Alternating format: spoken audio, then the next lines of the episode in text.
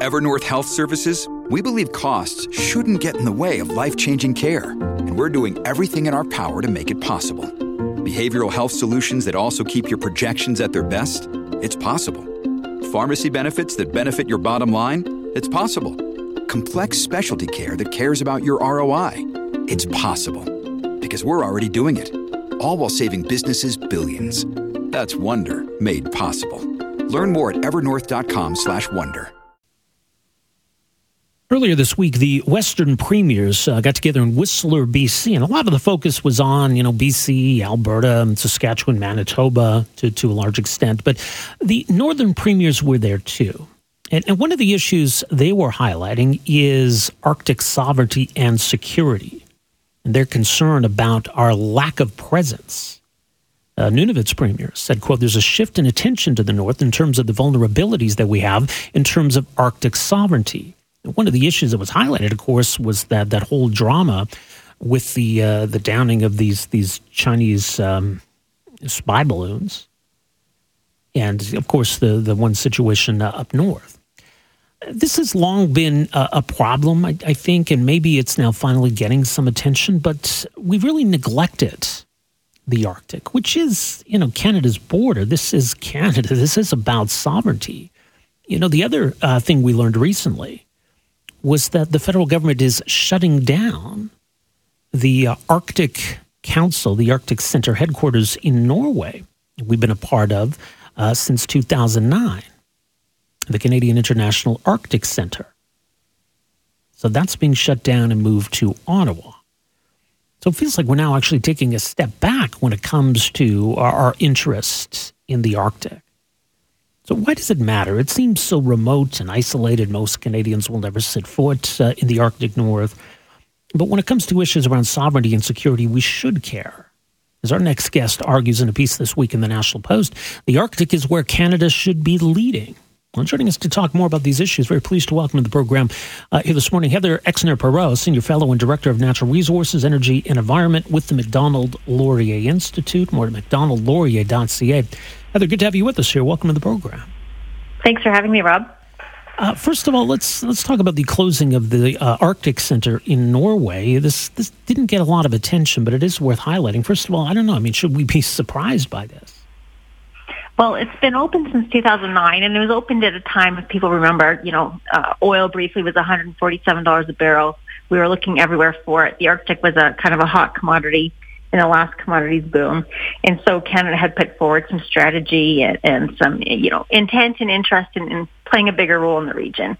Um, and all this is happening again, which is funny why now is the time to close that center, just as the Arctic, as you say, is becoming again another, um, you know, priority for policy after the Russian invasion of Ukraine. So, uh, you know, it, it's, it's not the biggest thing we can do on Arctic policy, but it certainly sends a very strange message is the same week that the Prime Minister was invited to be the special guest at the Nordic Leaders Council this week, and in the same month as the Americans have announced that they're actually going to open a new consulate in Norway in Tromsø.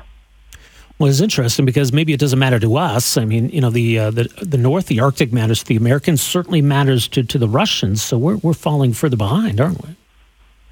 Well, this is just the thing, is, as you know, and as I argue in the op-ed, we used to be the leaders on Arctic foreign policy and the thought leadership and, and the ideas. And, and we're the ones that pushed the Arctic Council to begin with, mm-hmm. uh, pushed to focus on sustainable development, pushed to focus on indigenous rights. And we're successful with that. Um, and for some reason have just kind of given up the, the mojo, the ambition to do that. The Americans used to not really care about it at all. They weren't interested in the Arctic Council. They never sent their Secretary of State to the bilateral ministerial meetings.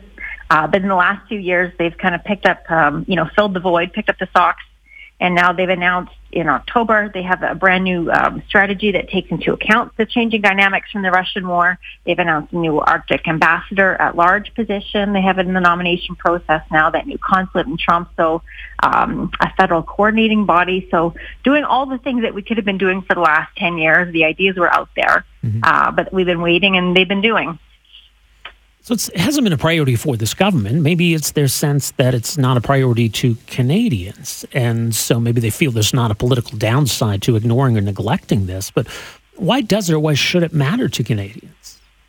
Well, in in you know, first of all, we are the second largest Arctic country, and we have a lot of you know, strategically, there's a lot of resources up there, and we're all interested in critical minerals now, and we need to find a way to develop them responsibly uh, in a way that gets Northern social license. But it's important for the energy transition and, and for energy security that we figure out ways to do so.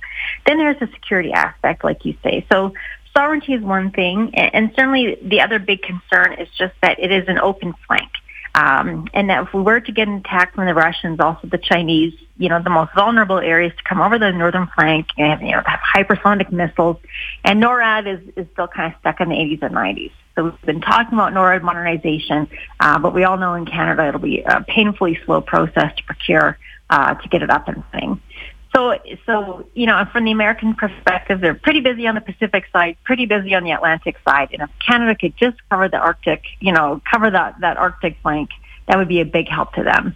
So there are some serious security implications of this and serious economic implications. Uh, but again, there's just there's just not a lot of of, of thought um, towards this. You know, and, and like I say, this is the area that Canada should own. Um, we're always going to be a middle power on NATO. We're always going to be a middle power in the Indo-Pacific. But the Arctic is a place where we can provide that leadership as a G7 nation, and I don't know why we've been reluctant to do so. Well, we saw, you know, recently, as, as noted with, you know, this this Chinese balloon and, and how difficult it was for Canada to respond to that kind of a situation uh, in the Arctic. And you think about, I mean, we had this this massive search recently for this this submersible. You think about some kind of a marine disaster, a ship you know, in, in crashing or, or sinking, like our capacity to respond to anything really in, in the north at, at the moment seems quite minimal.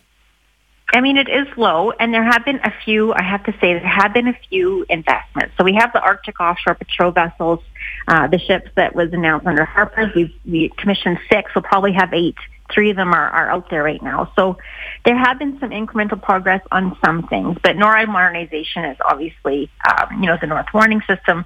That is the one that is absolutely outstanding, where there's, you know, a clear existential threat um, to kind of fortress North America.